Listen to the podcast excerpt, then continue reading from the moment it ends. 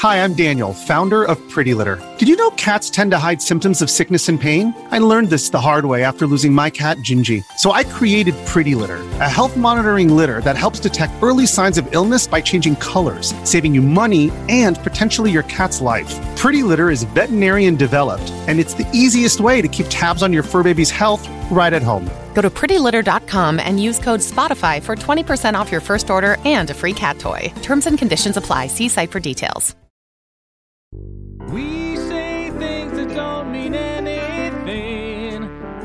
Thanks for listening. Yeah. Hello, everybody. Welcome to We Say Things, episode 163. Suns fan here with Syndereren. Uh, we are a day late because of Syndereren. Do You have anything to say for yourself? Um, I would like to apologize for the delay.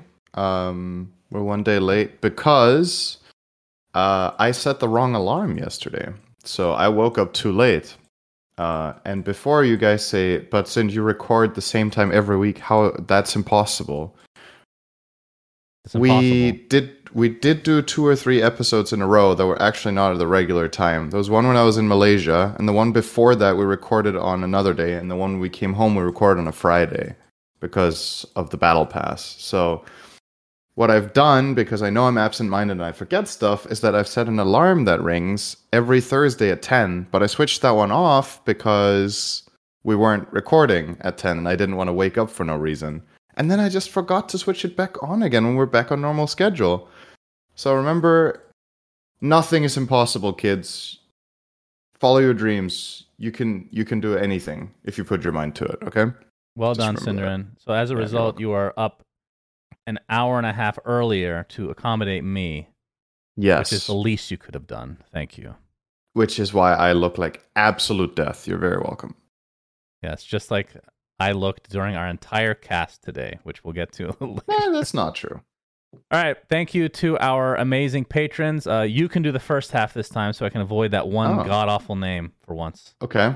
Uh, Freezy TM. Yatoro does it again, Syndereren. A Scorpy. Obi-Wan cannot blow me anymore as my heart belongs to Syndereren. Bought a Manscaped product, so I'm doubly supporting this podcast. Ads work. What is the meaning of life? Oscar Seeker. Make Drow great again. Roundy 3. The P stands for please. Valve please. Give marketing. You'll have done a good job when my grandma learns of Dota from the news. Disco Farm D. I'm once again saying you asking you to say my name. Simple Stooge, Silly Stooge, Salacious Stooge, Sadistic Stooge, Scathing Stooge, Sen. Milan, Miami, the Mega Pope. It's over, Anakin. I have the high ground, and we say things that do not mean anything. So, thanks for listening, TI in New Zealand. Thank you also to the better half of the names Zan Xavier, Nate Thicko01 Hamscroats, Bacon, Shark TM, Freshly Seasoned Goat Balls. That's a classic, really. Uh, Janie, Dop, Nothing to See Here, Underscore Man. You can listen to my song Eve Remort by Florico on Spotify. Can we get sub on the podcast, not an ad? Ben Broomhead can't believe they didn't do Faceless Rex for the Arcana. Wooden Aftertaste, Anonymous, and Peter. Sharks are older than the rings of Saturn. Niebling. I actually knew this one, and it's crazy, right? The time of the dinosaurs, which sharks existed back then, Saturn did not have rings. Isn't that insane? So weird. We're Well, small. you could also interpret it as every individual shark is older than the rings of Saturn. So they're like five years. What do you think? okay, moving on. Uh, Maybe the rings just change all the time. oh, we'll we'll talk what about the rings. rings just die? We'll talk about rings in just a moment. But first, uh, Oh. SAP again, just a reminder for everybody to p- type in hashtag SAP esports in the comments with your question. The scope will be for games from TI2 and beyond. So anything that you guys can think of, ask your questions. And when we start the segment back up again, we'll get uh, some nice shout outs for you if you happen to ask a good one. Uh, okay. So it's been a while since we've had a podcast where we didn't have to, you know, do a battle pass or a big patch or whatever. Yep. We can talk about stuff that's not related to anything. Two shows I am now watching, Syndereren. We can go in Mhm. order, and you can tell me if you've seen any of them. I won't have any spoilers. Don't worry. Okay. Uh, and by the way, Dragon's Blood is not one of them, but we'll talk Nope. about that later. Uh, Game of Thrones House of the Dragon is now out on HBO. I think it's, I want to say three episodes in as of this recording. So have you seen any episodes? uh, no. Okay. So this will be brief. I would recommend it. This show is ext- Okay. So Game of Thrones, if you guys don't remember, was amazing until the last season pretty much and then it was complete dog shit because the showrunners kind of got sick of doing the show for some reason even though it's like an iconic like era defining show. They got sick of it. Kind of a privilege to do. Honestly. Exactly. And they got sick of it and wanted to work on a Star Wars series instead. So they kind of wrapped up the the entire Game of Thrones storyline in the most shitty way possible. And a lot of people were very disappointed with how it got to that point. Uh, like every episode was just super rushed. Everything was just super bad. And you know, HBO offered a couple more seasons in order to wrap everything up properly, but they declined because they had a Star Wars gig. So they fucked up Game of Thrones, and then their Star Wars gig got canceled. Karma, bitch. Uh, but now Good new new job. people are doing House of the Dragon, which is a prequel, I guess you could call it, for Game of Thrones. I can't remember how many years it's before. Is it like 500 or a 1,000? I don't actually know. It's many years I think before. it's like 74. Seven. No, it's not. Definitely not true. Uh, Either way- 704. I, there's a lot of things about the show. Like it, it reminds me of how Game of Thrones used to be, right? Which is very good, like extremely. Very good. long. They're very long and very good. And I guess I have nothing to say because I don't want to spoil anything. But it, okay, Chad is Yeah. saying 172 years before uh, the show that we. Oh, that was pretty to. close with my random guess. Yeah, well done. Only 100 off. Thank you. Uh, but yeah, this show is extremely good, very high quality, uh, very high production value, and like so far, just three episodes in, I'd give it a nine out of ten. I thought it was extremely. All good. right. Second show is a little bit more controversial. Rings Mhm. of Power on Amazon. This is the Lord of the Rings thing. Yep. Have you seen any episodes? No, we talked about it. We're gonna watch it when the whole season is out. I think. Okay, so again, we'll not give any spoilers. And same for House of the Dragon Eyes. When did House of the Dragon come out? I think a week before Lord of the Rings. I want to. Also maybe, before that one. maybe two. but they've before. but they're still like they're also releasing gradually, right? They're not doing a whole season at a time. Yeah, so I think again I could be a little off on this, but Game of Thrones came out with have three episodes so far, and they just came out with one each. I think Oh, so it's Lord of the one Rings. per week. I'm pretty sure Lord of the Rings only has two episodes out, but they came out at the same time, and now it's going to be one per week, I believe.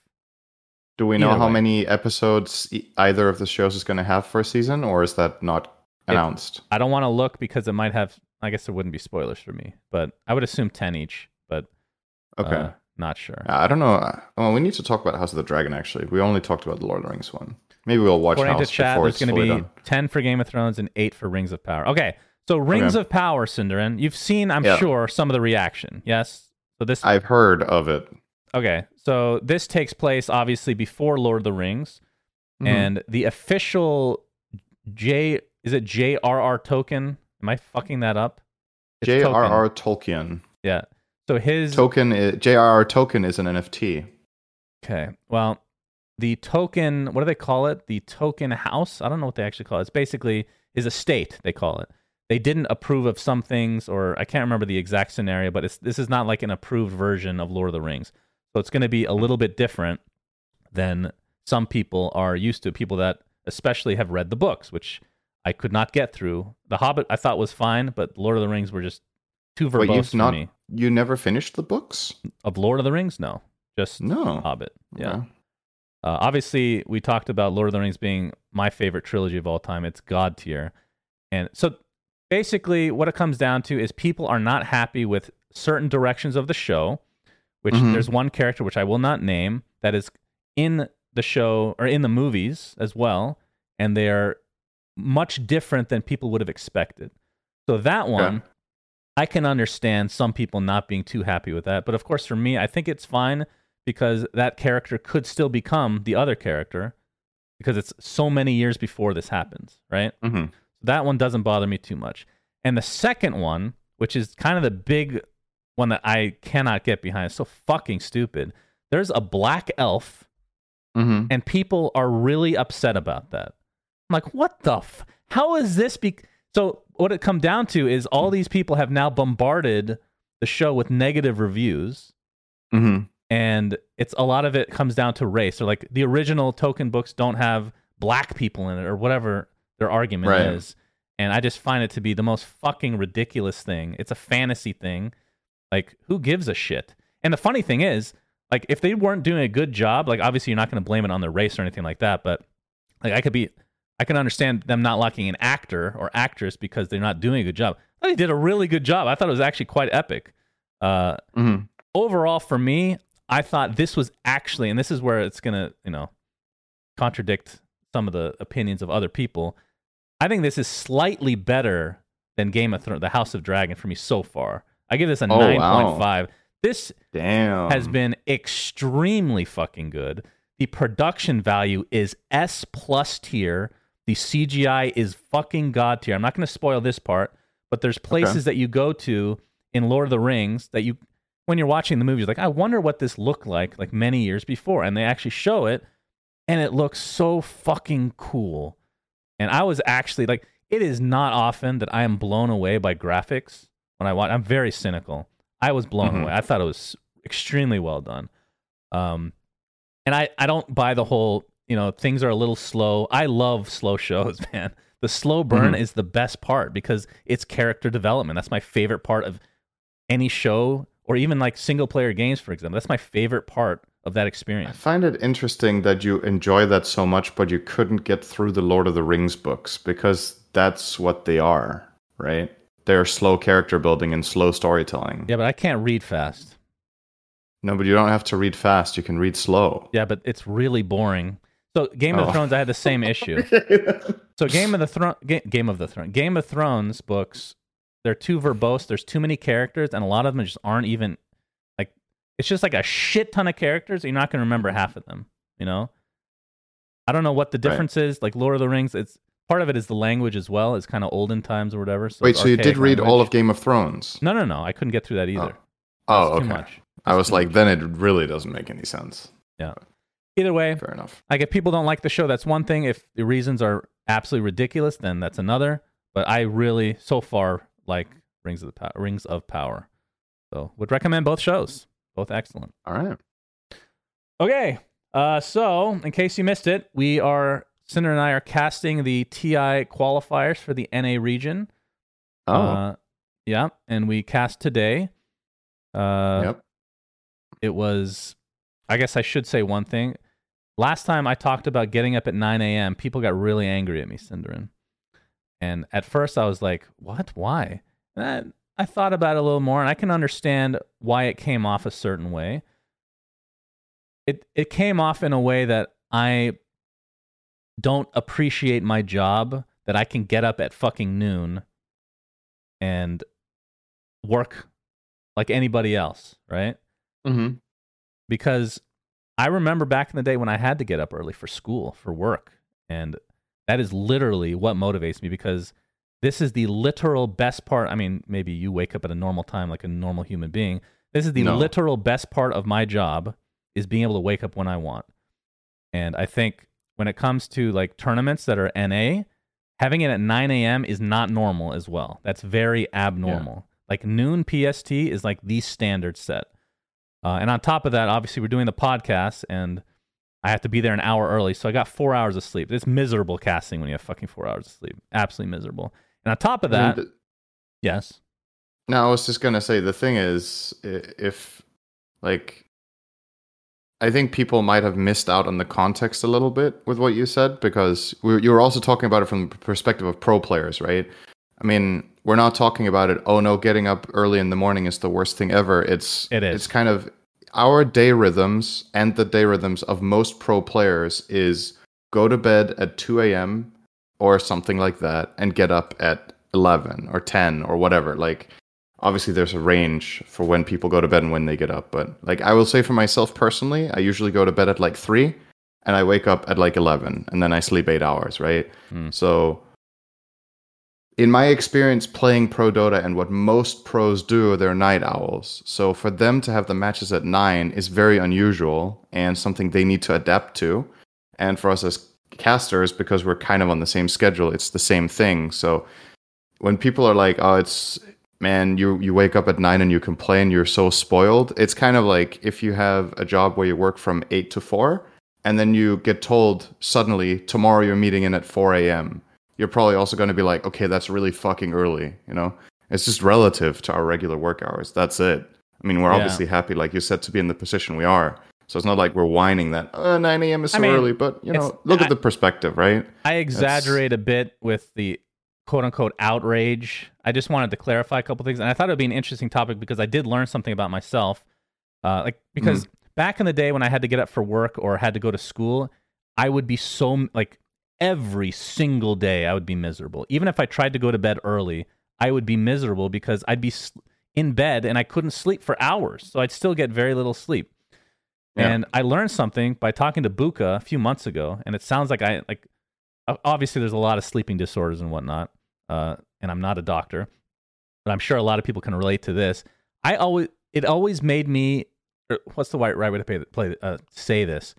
It was always portrayed to me that I am lazy because I do not function in the morning, and Right. apparently, this is just part of some people, uh, like me and Buka it, he says that there's a condition i can't remember what it's called but your your clock even if you get sun your clock is actually longer than a 24 hour day. So you fuck up your schedule constantly. This is it, like my life in a fucking nutshell go to bed an hour later one day an hour later the next like it just keeps happening and you just can't really help it and Right. like this is including day like back in the day when I was actually athletic and got sun, it had made no difference. Miserable in the morning, and I just function better in the afternoon into evening for whatever reason. There's there's also research that's been done. I remember reading about this because I was interested in it. About have you heard the concept of a chronotype? Sounds familiar. So basically, the thing about you know night owls and morning people is not just like something that it's a real thing, right? like some People are in the morning and some in the Yeah, evening. some people are more productive and more likely to, you know, let's say in a vacuum, if there was no requirements from society to work up or do stuff at a specific time, certain people would just gravitate toward getting up in the morning, and some people would gravitate toward getting up later and wa- being awake later in the night. Uh, it's something obviously that you can work around like everybody can adapt and you know if you have to wake up at six it's not like certain people just can't ever work a morning job but they will obviously probably be on average less productive then than certain other people will and vice versa at night. There are some people i, I don't know for you for example when i was studying uh, and i was writing projects i felt like i was doing the best job after afternoon basically was when i really got stuff done in general. And when i met in for class at like eight or nine i felt like that was when i got the least out of it because i'm a night person. Um, and there is just research that's been done about that, which is really interesting with the you said the athletic angle because for sports teams that's obviously something that you're combating, especially when you're fighting jet lag. Um, so they've done like research on how to minimize the impact of this when, let's say, a team from the American West Coast flies to the East Coast to play a game of football or baseball or whatever, to try to get their athletes to perform the best they can under the circumstances, given that their clock moves. Uh, I found that really interesting. That that is a thing. So the whole night owl versus morning person is not just something that people you know make up based on whatever lifestyle they're having at the time. It is actually something biological. Um, that I would say happens. a lot of gamers are like that as well. But these are all like separate as well from like I'm sure there's so many different conditions that people have, like this. But the thing you're talking about- thing. Yeah. the thing you're talking about, I don't know how rare that is, and if uh, because I think most people are probably still on 24 hour clocks, right? Then then they're just like on a night clock instead of a morning one. Mm. Uh, I don't know if you, if what you have is actually what you have. I don't know how you determine that that is the case. Um, I don't know how rare that is, but that does sound kind I of mean, annoying. like actually, even even if you get it diagnosed, what are they going to do? yeah, yeah. I mean, it's just nice to know sometimes, right? Like that you have a certain trait or whatever. Yeah, true. So yeah, I think it, it just made me realize that growing up, and I didn't really realize it until like literally this last week that people made me feel like shit because I couldn't function properly in the morning. Like, just go to bed earlier. It's like, it doesn't fucking work for me. I don't know what to tell you. I feel like I would, I vomited so many times having to go to school. Just the thought of waking up stresses me out almost, uh, getting up that early. Huh. It is, which is why, again, I say the thing I value most about my job is being able to wake up generally whenever I want. It's fucking god tier. I wouldn't trade that. That is the number one thing for sure. Uh, What do you think if school started at 10 instead of 8? I mean, it would. I'm assuming help. it's I'm assuming it starts at 8 in in the US as well, right? That's Roughly, when yeah. Yeah. Roughly. So I think there was talks or at least some like theory crafting whatever you want to call it about that that starting school 2 hours later might on average be better for the students because the night owls will have a better chance of being productive in the earliest classes that they have. Yep. And the morning people, the classes don't go too late for them to lose too much focus. Um, so I just think that would be an interesting direction to go. But obviously, society largely revolves around you know things start at a certain time. You can't just move all of life by two hours. Mhm. But technically, I don't see the like. So the problem is, I think the biggest arguments against moving school by two hours is well, what about the families where the parents have to go to work? What then? Like you're gonna you're gonna have to restructure certain things that revolve around that school. Then it's not just the school in isolation, right? Well, it should Life be that happens for work outside as of that, well, probably, right? Yeah, I mean, I, I 'Cause that's the thing personally think it would I think- probably be better in general for humanity for for work hours to start slightly later than they do currently on average. But right. Restructuring that is just like But how do you I feel like that, that's right? also a misconception is that you grow out of it. A lot of people don't. I didn't fucking grow out of it. Like no. just people are like that. Yeah, no, I agree. Uh, but I, I don't see that changing anytime soon. Although the daylight savings thing is a nice change for the U.S. at least. Yeah, that's definitely helpful.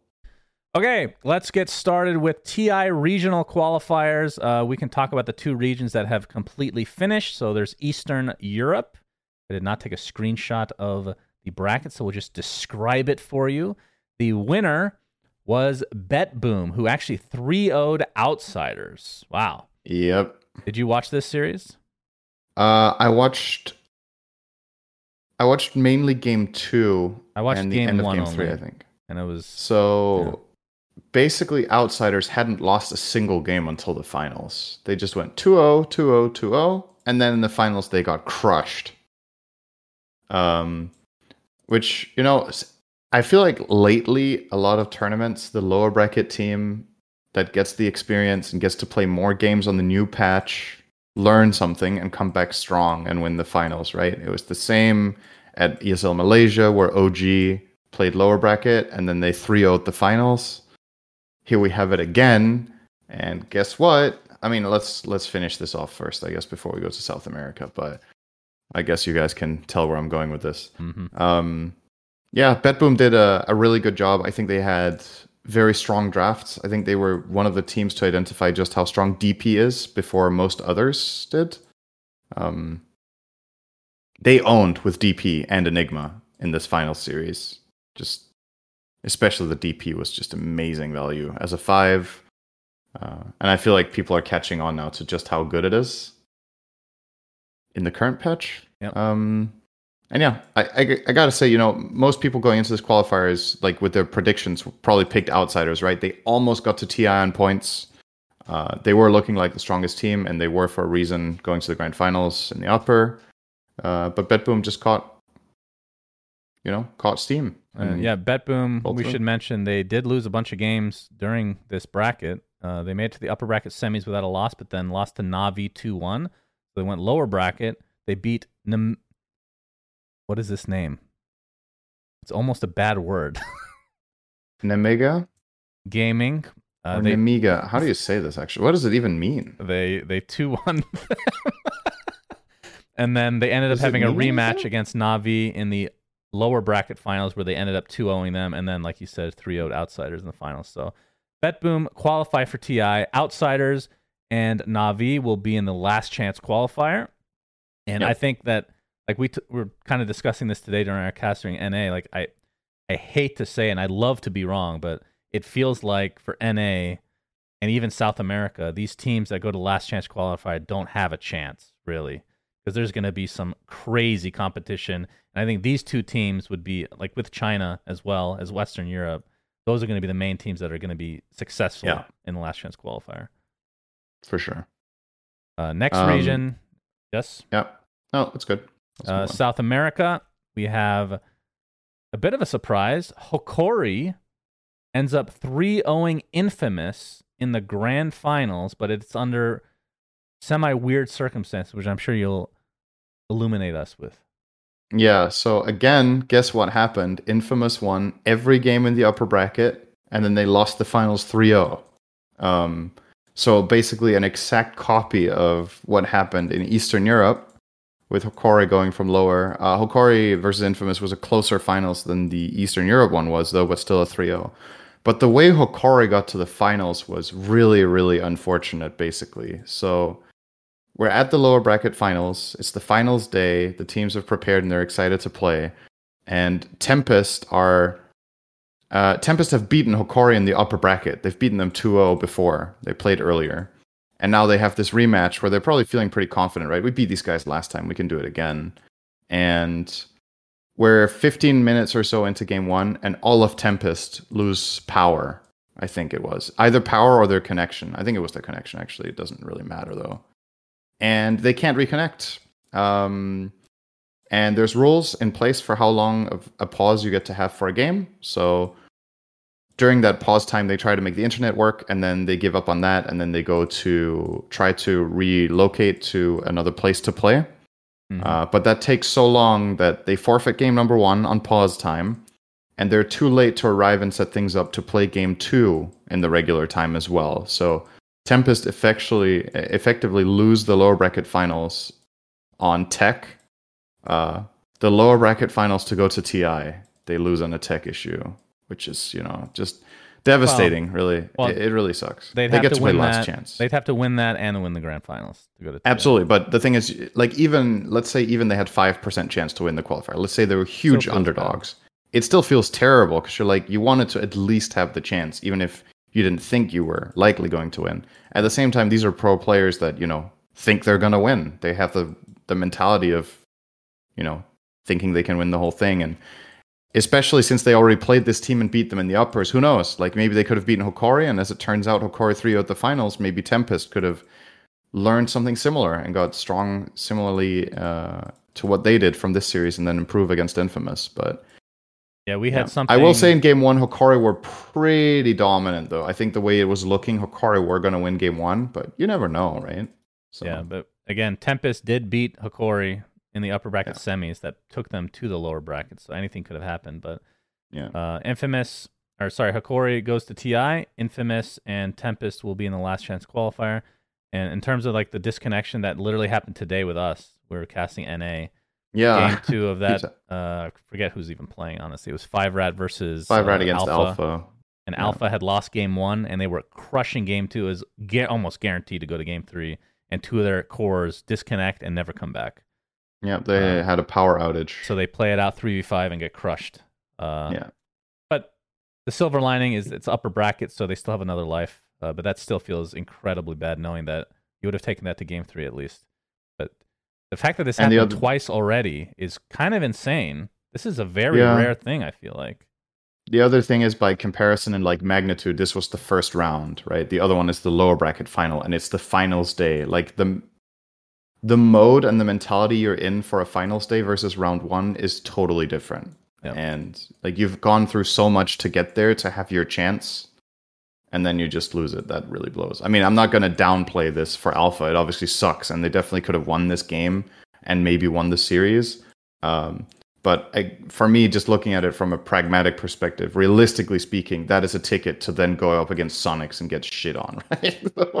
I mean, well, we'll see. Maybe there's going to be a surprise here, but I do think, based on every inch of ounce of data we have in NA so far, the next matchup for either of these teams that won would have won yesterday is going to be one where they're outmatched 95 to 5 probably right um, but we'll see. You know, surprises do happen, and once again, you want to have that five percent chance, but it's early in the tournament versus late, and that does make a difference. So I hope Alpha, you know, recuperate and they get to play again today. Uh, it's also today for you. Technically, it's at 1.30 now for you, or whatever. That's right.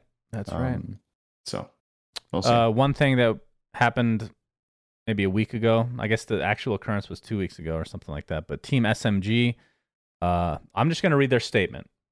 It, yep. I this, whew, that's another feels bad. We regret to announce that our Dota 2 division has been disqualified from the TI uh, 2022 qualifiers. We would like to apologize to our players who put their trust in us as an organization, and to Ice Ice and Paulison, who had hoped to play in front of their home crowd in Singapore. Several reasons contributed to the for- unfortunate situation, including communication breakdown between the team manager and players, as well as the late confirmation of finalized, finalized DPC roster. Upon discovery of the disqualification, we made an appeal to Valve. However, the appeal was denied. We I'm not going to read the whole thing from here, but they accept full responsibility. So basically, what happened is they forgot to register for the qualifiers. Yeah. And that's the org. Um, They're taking responsibility for that. So players like Ice Ice Ice specifically. I mean, how good of a chance would you say they had to go to TI through the, the quals? Not that that Uh, matters, but just curious. Getting first, I think unlikely. Getting last chance qualifier, pretty high. So they would have at least played that one mm, with a decent likelihood, I would say. But yeah, winning the whole thing, I don't think their track record of getting to finals in SEA is not good, right? And you need to do that obviously if you Yeah. want to win. Um, yeah, just a shitty situation. I mean, I, I especially empathize with the players, right? Because there's a really big chance that they had absolutely no influence on this whatsoever. And you know, uh, the way the the roster system works when you're registering a team for TI is that, or for the DPC circuit in general, is that there's an there's a Steam account that owns the team and that can add and remove players to the roster. And if that account, based on um, organization structure, is not a player but is uh, some manager or uh, higher up at the company, then if they are not doing their job properly, essentially the players just get screwed over. Mhm. Um, so whoever made the primary error here just like cost the players an opportunity.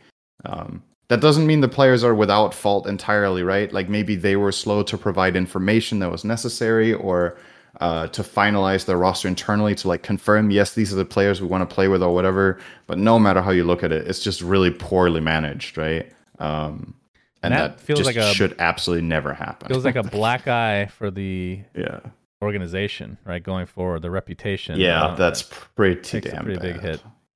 Yeah. Okay, moving on to better news. Uh, something again we didn't really get to discuss is the 7.32b update. I'll put it on the screen here. Uh, obviously, we're not going to go through the whole thing, but we can go over the highlights. a lot of Yeah. fixes. Uh, anything stand out to you? In the fix section, Uh, no, just in general. Like we can go in order. Just tell me where to stop. Yeah, so in the fix section, I think the biggest thing was that you could disjoint Doom. That was really weird. Oh yeah, Uh, with the Euls, fixed. right? Yeah. Yeah, with every disjoint. I think it could disjoint Doom with phase shift. Oh, okay. uh, so yeah, that's gone, which was obviously a huge bug and Centaur ruined the hero for that time. is now affected by Chrono. No yeah, longer. also uh, a very stupid bug. our so title for the, that podcast is now out of date, unfortunately. Uh, single biggest nerf in this patch was Soul Ring. It got 155 gold more expensive and got no buffs to compensate. So that's a really, really big nerf to a cheap item.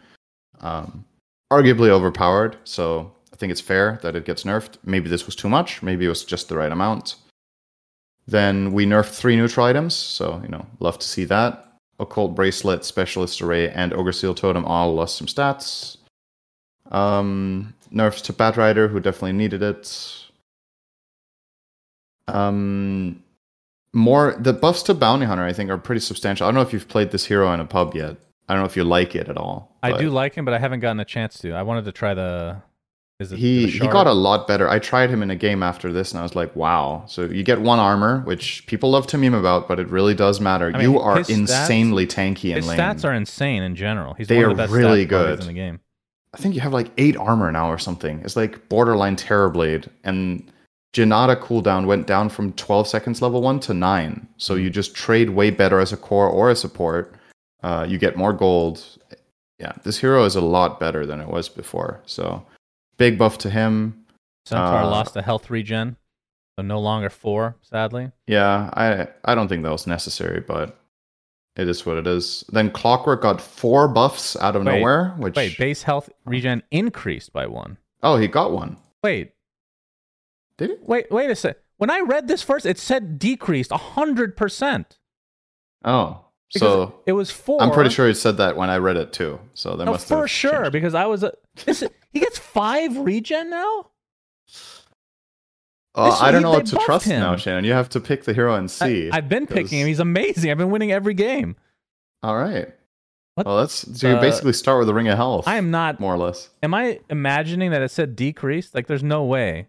I think it I would have read as this well. several times. Yeah. Okay. I guess they just fixed it, and it was all right. Like, oops. Um, okay. Clockwork got four buffs, so you got more base HP regen, lower mana cost on battery assault, lower mana cost on early levels of hookshot, and way lower mana cost on the sh- on the scepter if you buy that. Uh, really nice quality of life. I think for me the biggest buff here is actually the minus ten mana cost on battery assault. Um, it feels really nice in the game. You just have more resources to trade with early, um, and you, this is your primary farming spell. Whether you play support or carry, Hmm. you can kill waves. So minus 10% mana cost on that feels real good. yeah, I hope we get nice. to see. Love I, this hero. I, I like watching Clockwork, but I and I say this for a lot of heroes, obviously. Uh, I want to see more core clock. Or by more, I mean anything other than zero, because the Mhm. Aghanim Scepter is such. It's so cool, and I feel like it's gonna be really exciting to watch in like pro games. But it just feels I like think there's a place for it. stuck as a four forever. Feels like There's a place for him as a three, I think, in particular in this patch, actually, if teams find a way to work it out. I do believe in it. okay, good. Um, then we have Death Prophet, who we talked about earlier, definitely deserves a mention here. She got reworked, right? So her ult started ki- giving move speed instead of her having really high base move speed. She lost 40 move speed last patch, and then Exorcism got a percentage based move speed increase based on level.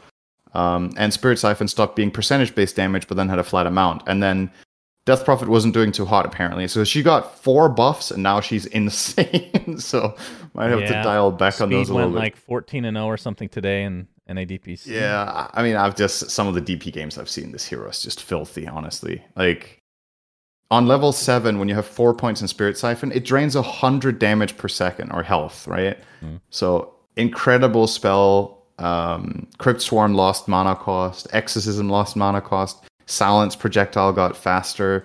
This hero is a- an absolute monster in the mid game. Like I to mean, me, the single best hero in the game. I can't speak for her other so. skills, but I feel like Spirit Siphon, when it was percentage based, was actually in a pretty good spot. Am I wrong? Like, I don't know why they changed that at all. Yeah, I, I'm not. Sh- I'm not there's sure. not much like HP percentage based damage in general in the game. There's only like we, in the cast if today we mentioned like two or three. if you think it was too good, lower the percentage, right? But keep it percentage. Yeah. I, I would Thought it was kind of agree with that. I think this it. flat amount, like this flat amount, is less interesting and makes the hero a lot more polarizing or pigeonholed into his timing in the game, right? Hmm. And maybe that's what they wanted. Maybe they were like DP scales too well. This hero is not meant to be a late game powerhouse with all that she offers early game.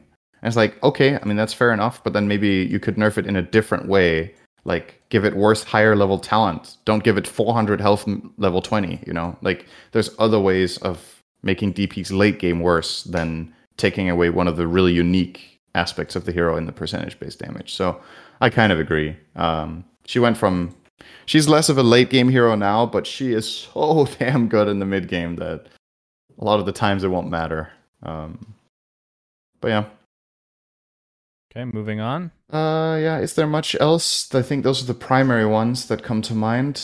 Uh, PA got some nerfs. She was really, really strong. She lost some stats mainly. Um, yeah, I think that's about it, honestly.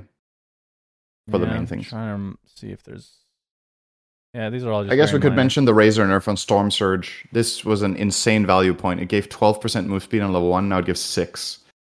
It caps out at 24 on level 4 regardless, but definitely a pretty big nerf to Razor that you don't get that Storm Surge value Hmm. on the first level.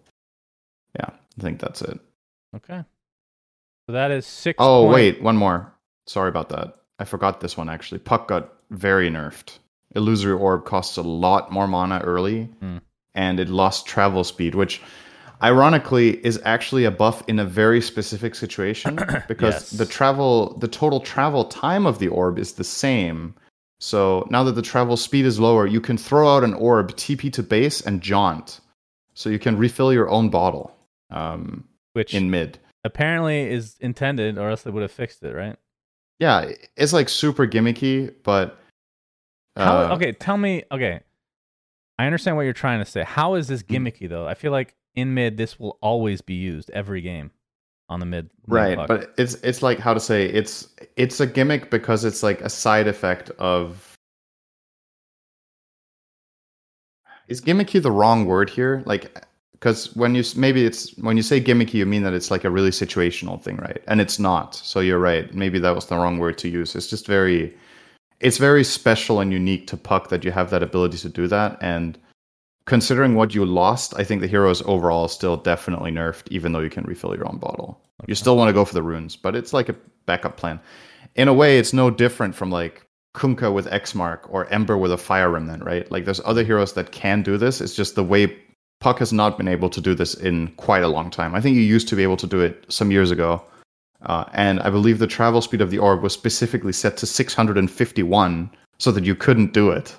Um, But yeah, the other thing about this now though is that the audio cue for the spell, I believe, is pretty far off, right? Like it has this like the Oh, sound effect that goes with the orb that travels. I don't think they changed the sound effect, if I'm not mistaken. So the last bit of the orb traveling out is just silence and Hmm. I've always found it to be a really good tell for the spell, the audio cue, because that was really well designed. Was the way the sound was following the orb, and it was it was it got disconnected when you got the orb travel distance talent at level whatever it was, because then the last bit of the orb was silent as well. But now it's all the time that it just doesn't I'm gonna bring up. in that sound designer, probably on Yeah. contract, probably not even you could, time. you, I mean, it's it shouldn't be that difficult to fix, right? You drag out drag out the middle part of the sound a little bit longer, and then it's gonna fix or right, match well- again. That is 7.32b.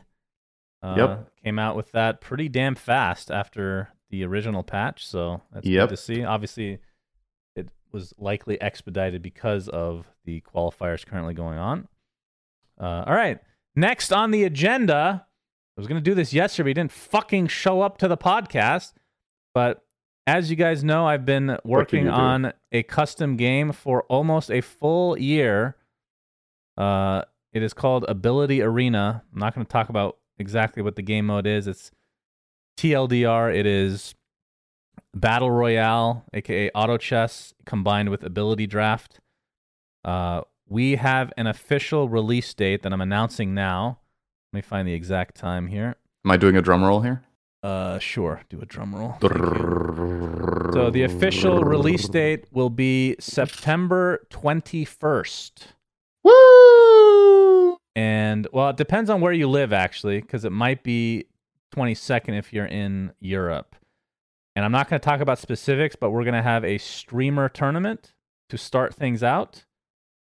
Syndereren might be invited to that. That's I'm a invited. spoiler. I may be invited. Uh, we have we're gonna have eight streamers. I'll talk about it next week. Uh, playing the game mode for a thousand dollars plus in-game rewards, and after the five games, we crown a winner. And after the five games, we release the mod to the public. So this has been a labor of love. I have been working on it constantly It is a very good map. A map. Thank you, Syndereren. That's an old school uh, reference there with Yeah, I'm old. Dota 1 custom games. Uh, but yeah, this is extremely important to me. It has consumed the literal last year of my life. I've done more on this game than anything that I've done on any project, I think, pretty much. Yeah, Uh, imagine you put all that effort into Moonduck, huh? Where could we have been? Well, I, I was going to say it's close to Captain's Draft, the tournament, the No, minor that me and Nikki ran single handedly up Yeah. until the tournament started. That was a lot of work. Uh, but this one was actually more because it's uh this a full fucking year. Um, been averaging like I don't know. It's hard to average the hours, but probably like 30 hours a week on average. Because some some weeks I do 60 hours, some weeks I do like 10 if we're doing like a lot This is where you need to be careful, Shannon. You need to preface it with something because people are like, wow, you're saying you put in so much time and effort, 30 hours a week. I work 40 hours a week. But 30 hours a week this wasn't the only on thing you were doing. Average, on top of other stuff that I'm doing. Obviously, There you go. All right. I hate having to preface everything. I say know? I saved you one there. Thank Oh, you. Yeah. You're welcome. Is that me putting my foot in my mouth, or are people just fucking annoying? What do you think? I think it's both, bro. I guess I'm probably a bit of both. yeah, September 21st at uh, around the tournament will start at 21 CEST. So let's say three hours after that ish, the game will be released. Okay, uh, the long-awaited review of Dragon's Blood. We've waited so long. I don't remember anything about the show, Syndereren. Did you finish it? Yeah, so you told me I have a deadline, and then I watched it for that deadline, and then you said, Jinx, there's a patch, and then the next week, Jinx, there's something else. So, you know, Oh. it's uh I mean, we it's been quite two, a while. We, our last two episodes were like two hours each. Yeah, I know we didn't have have time to for it. talk about fucking I Blood. really liked season three. I think it was much better than the other two, which you thought were worse than what I did. I thought they were pretty good. Uh, you thought they were meh. No, that's not And- true. Season one I thought was okay. Season, right, two, season two you thought was was one of the worst shows I've ever seen. It was Okay. fucking like I wanted to stop watching, and I always watch to the end, Mhm. almost.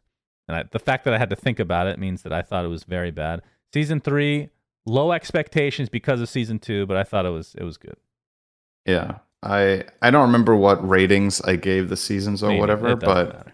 whatever I did, it's like two points higher for season three. Um, I thought it was really good. I think in classic Dragon's Blood fashion, there's still stuff that kind of goes really, really fast and is unexplained or is implied, or you kind of need to fill in the gaps, which some people enjoy, some people don't. Hmm. Um, I think again, time constraints.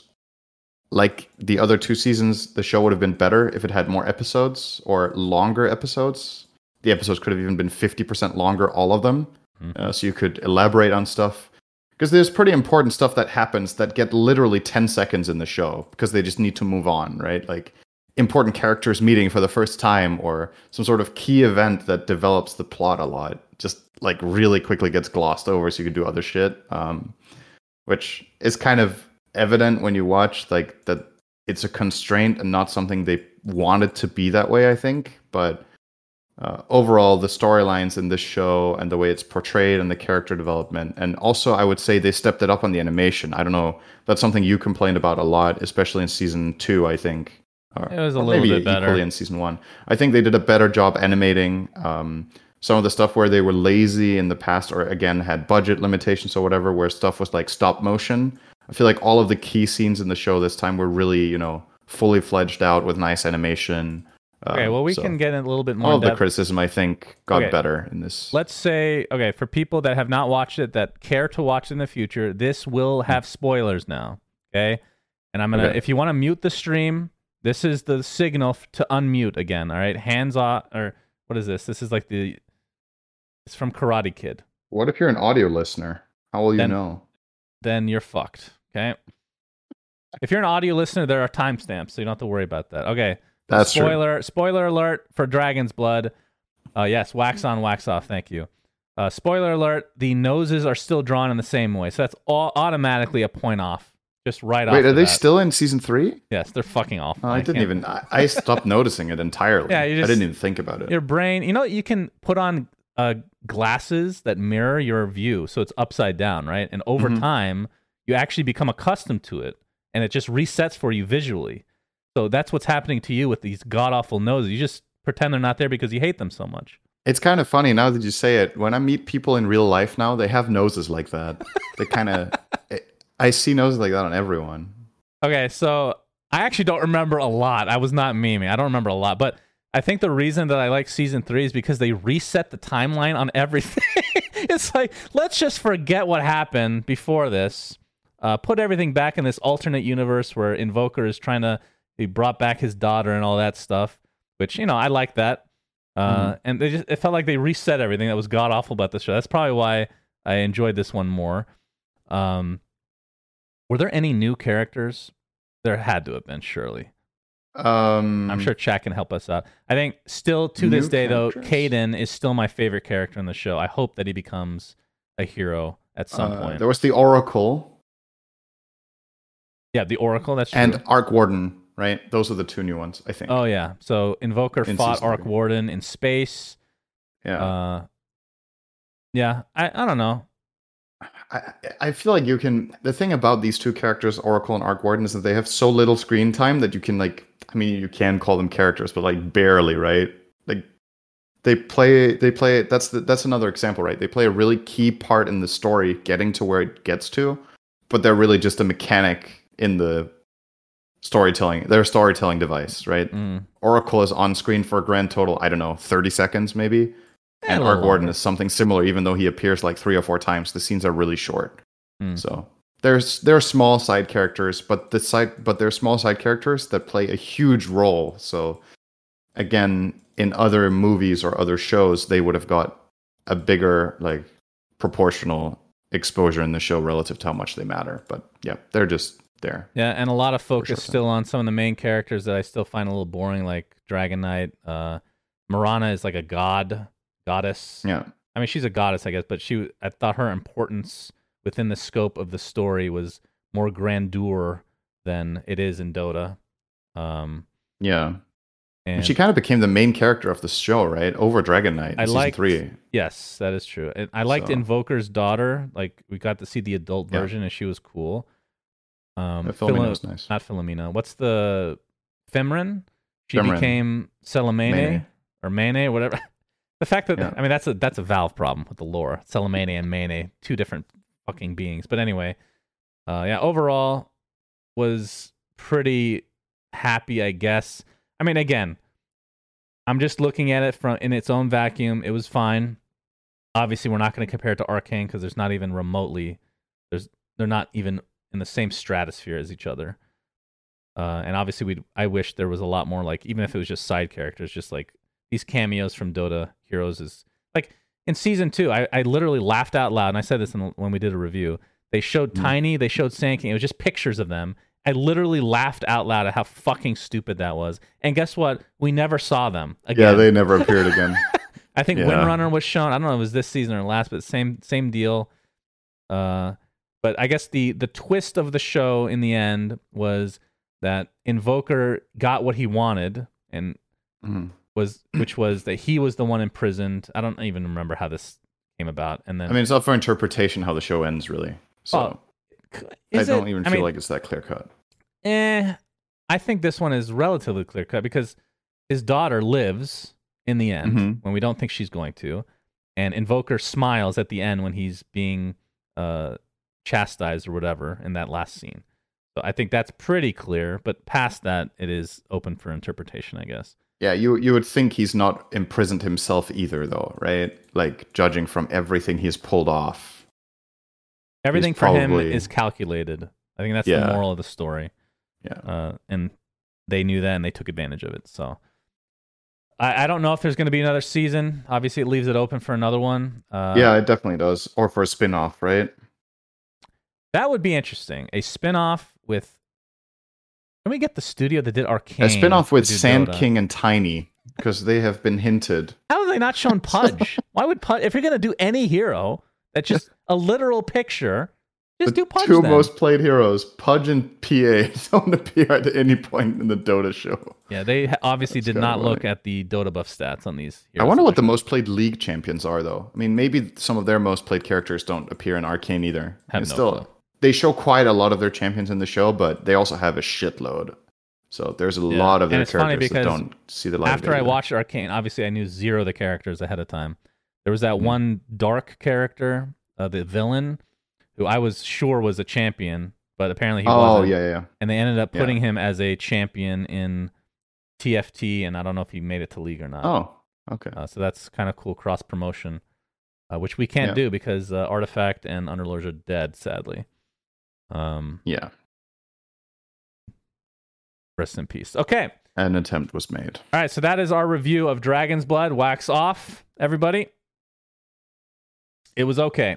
It was fine. I okay. So if you were not listening to spoilers, I guess our overall verdict is Shannon. The show was not amazing, but if all you're going by is that you've heard from your friends or read online that season one and two were terrible, the payoff is quite a bit better in the end than what you would expect. So If you stop I would watching say in I would say two, overall, if you're a fan of Dota, I think you should watch the show. Uh, recommending it to people that have nothing to do with Dota, there's probably better stuff to watch, right? I think that's pretty fair. I mean, you can recommend it anyway. Why not? Yeah, it's just like it's hard to recommend this over a lot of other shows that are better, right? And a big part of the reason we enjoy it is that we like Dota, right? Yeah. If you have absolutely nothing to do with Dota, a lot of the things where we can bridge the gaps because we know something about the lore or something about how the characters work. Watching this show blind as someone that doesn't know Dota, I think is really difficult actually for a lot of people. Um, So we kind of are just in an advantageous position to enjoy the show there. I would I Uh, would say though, if you watch if you season know two, or if you couldn't get through it because it was so bad, season three is better. yeah, so it's up to you if you much want better. to if you want to stomach the rest of season two or not. That's up to you. Uh, but yeah, that's our review. Yeah. Okay, final topic of this evening is Grubby.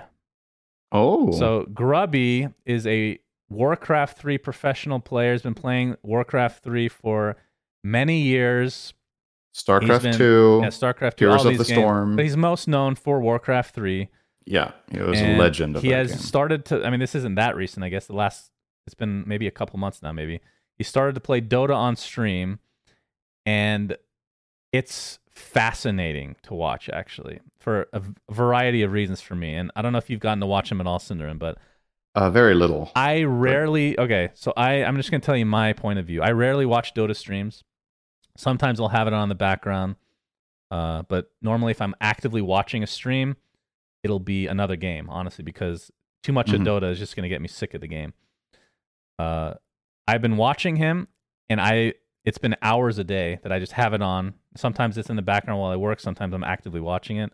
It's so fascinating. Num- for again a number of reasons. Number one, he's a very analytical mind, right? Like he's coming from Warcraft 3, so he has some of this background with like micro and uh, some of the mechanics that carried over. But in terms of like learning the heroes, it is completely brand new. And watching Yeah. him, he's doing the A to Z challenge. So watching him go through each hero, learning about what they do, trying to just, you know, figure it out in his own mind is extremely interesting to me. And it's given me like just watching it. This sounds weird to say because like the last year, this is no secret. I've played a lot less Dota. I just have found it not that enjoyable to play. Uh, Mhm. Watching it or casting it is a different story. I think like because that's on such a high level that there's always going to be something cool. But playing it, Right. not so much.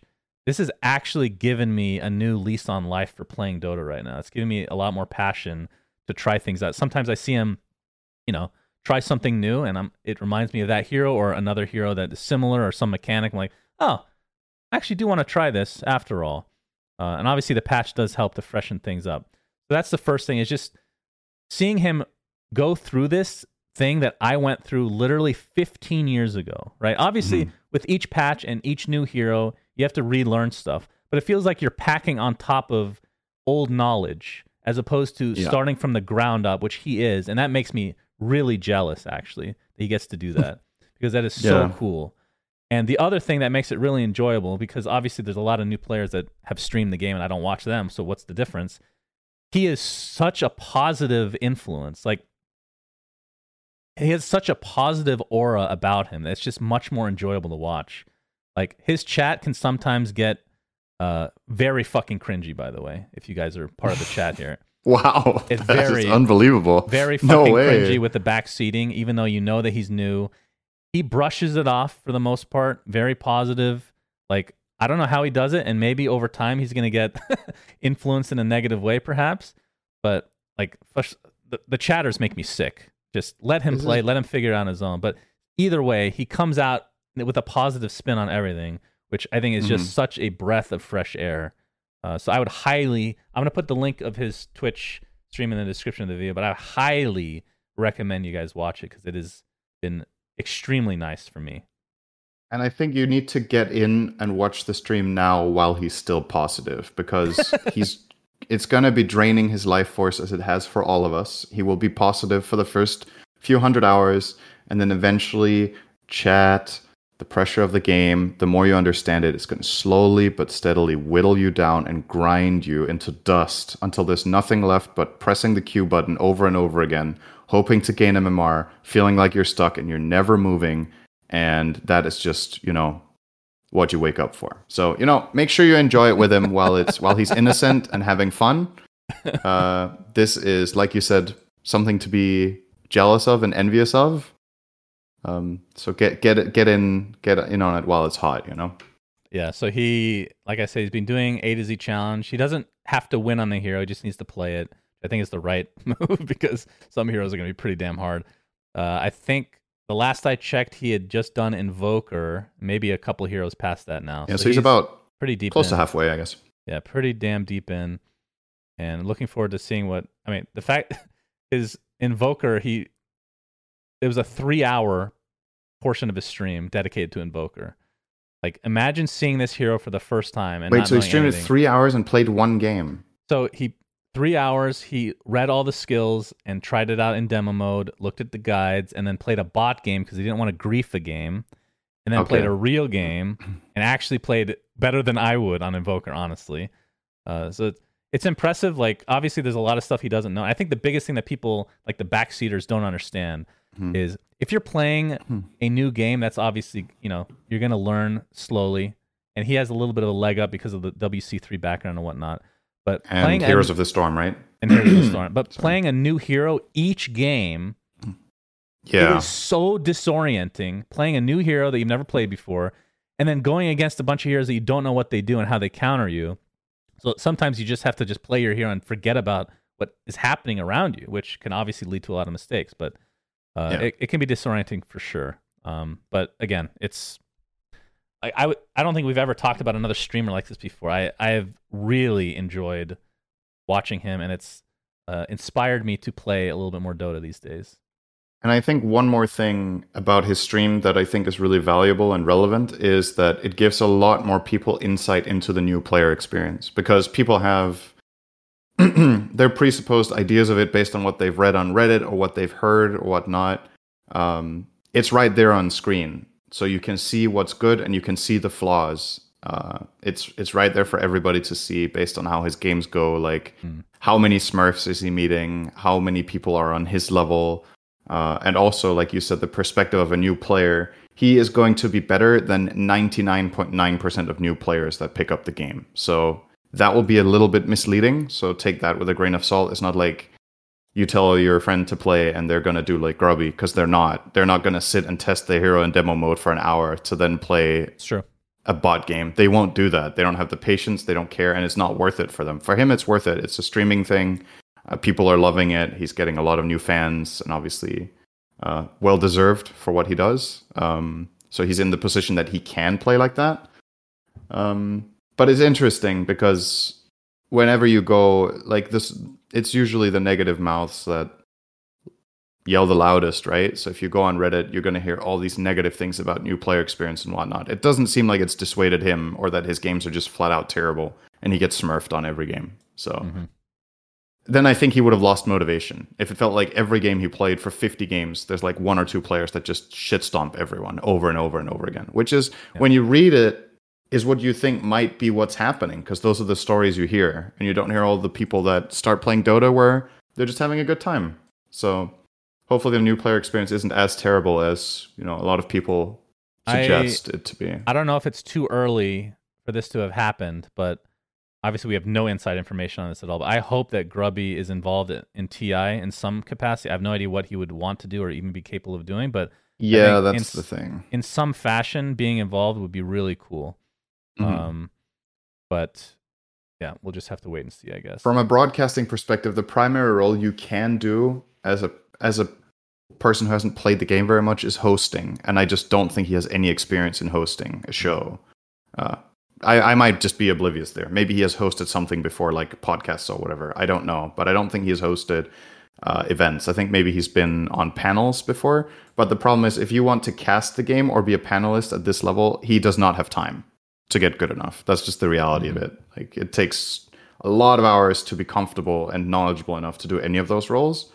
Um, so, the, like you said, the question is like, I would also love to see him involved in some capacity. I think it's really good for the game, and he's a very likable dude. So it would be I mean, great. I think we just. but I, I don't, I don't know realistically what he can do for Ti this year. We need It's more just- positive like- people, like lyrical, Trent, Grubby, to balance out me.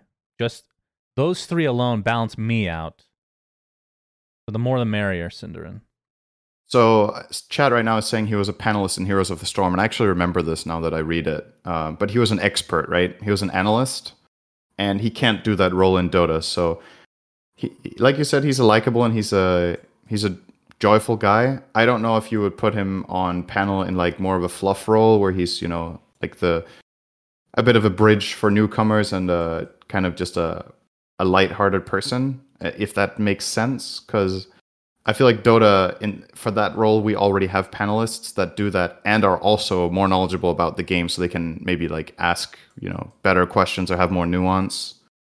Uh, Yeah, and it great does, example of that would be Pyrion Flax, right? It is unfortunate that does a great job at that on there's panels. no so. noob stream anymore, right? That would Yeah, been if the there was that, he would be perfect for that. Absolutely, uh, because I'm sure he would ask like really good beginner questions. But I'm a little bit worried that a lot of the audience, if you put in a person like that on a panel and it becomes a, a primary thing, that they will feel like it's a little bit how to say it gets too banal. Maybe Mm. you need to find the right balance. Um, but Well, above all else, like let's say let's say it, let's say he wants to do TI, but he's not ready this year. If he if he loves Dota and he keeps playing it and he keeps streaming it, he would definitely be ready for next year. I at the rate he's improving and learning, he could do something next year. mhm. Uh, I think, but maybe it's a little too soon now.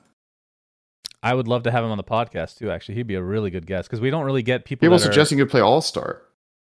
yeah, that's true. He could play All Star. Something like that could be a thing. Maybe Of course, that's fun. That's a little less prestigious than being on our show. Of course, That's Uh, true. Yeah, we we would love him on the podcast. Absolutely. I think having people that are like we've been wanting to, to get people that are outside of Dota a little bit more often, but it's kind of hard to schedule and work it out. But this is actually a perfect meld. So I think I'll DM him in the next week or so, see if we can set something up. And if he says no, I will DM him. So he says yes. Okay, So yeah. Just let me know what it does. Is it because you're European as well, Scandinavian? No, it's because I I'm a people's person, you know. You're a people person. Is that what you just said? That's what you just said. All right. I don't think either of us are. To be honest. We're on both ends of the spectrum, but still not meeting in the, the area that is needed to Which make spectrum? good friends. Uh, Many spectrums, actually. I'm sure. I think we have a lot of problems, as we discussed at the beginning of the episode with sleep alone. So. All right. Well, that'll do it for this week's uh, episode of We Say Things. We appreciate you. Uh, be sure to catch our casting, uh, which Yes. I'll be getting six hours of sleep tonight, so that's a little bit better. Cinder, thank you. Wonderful. Yeah, we'll be Good. catching for the next like four days or something like that for the TI quals. And until next time, Sven Sven and Cinder signing out. Peace. Oh wait, I didn't shit. All right, I got to do it didn't manually. shit? I didn't shit. Uh, all right, bye. We say things that don't Subscribe To Grubby. Thanks for listening.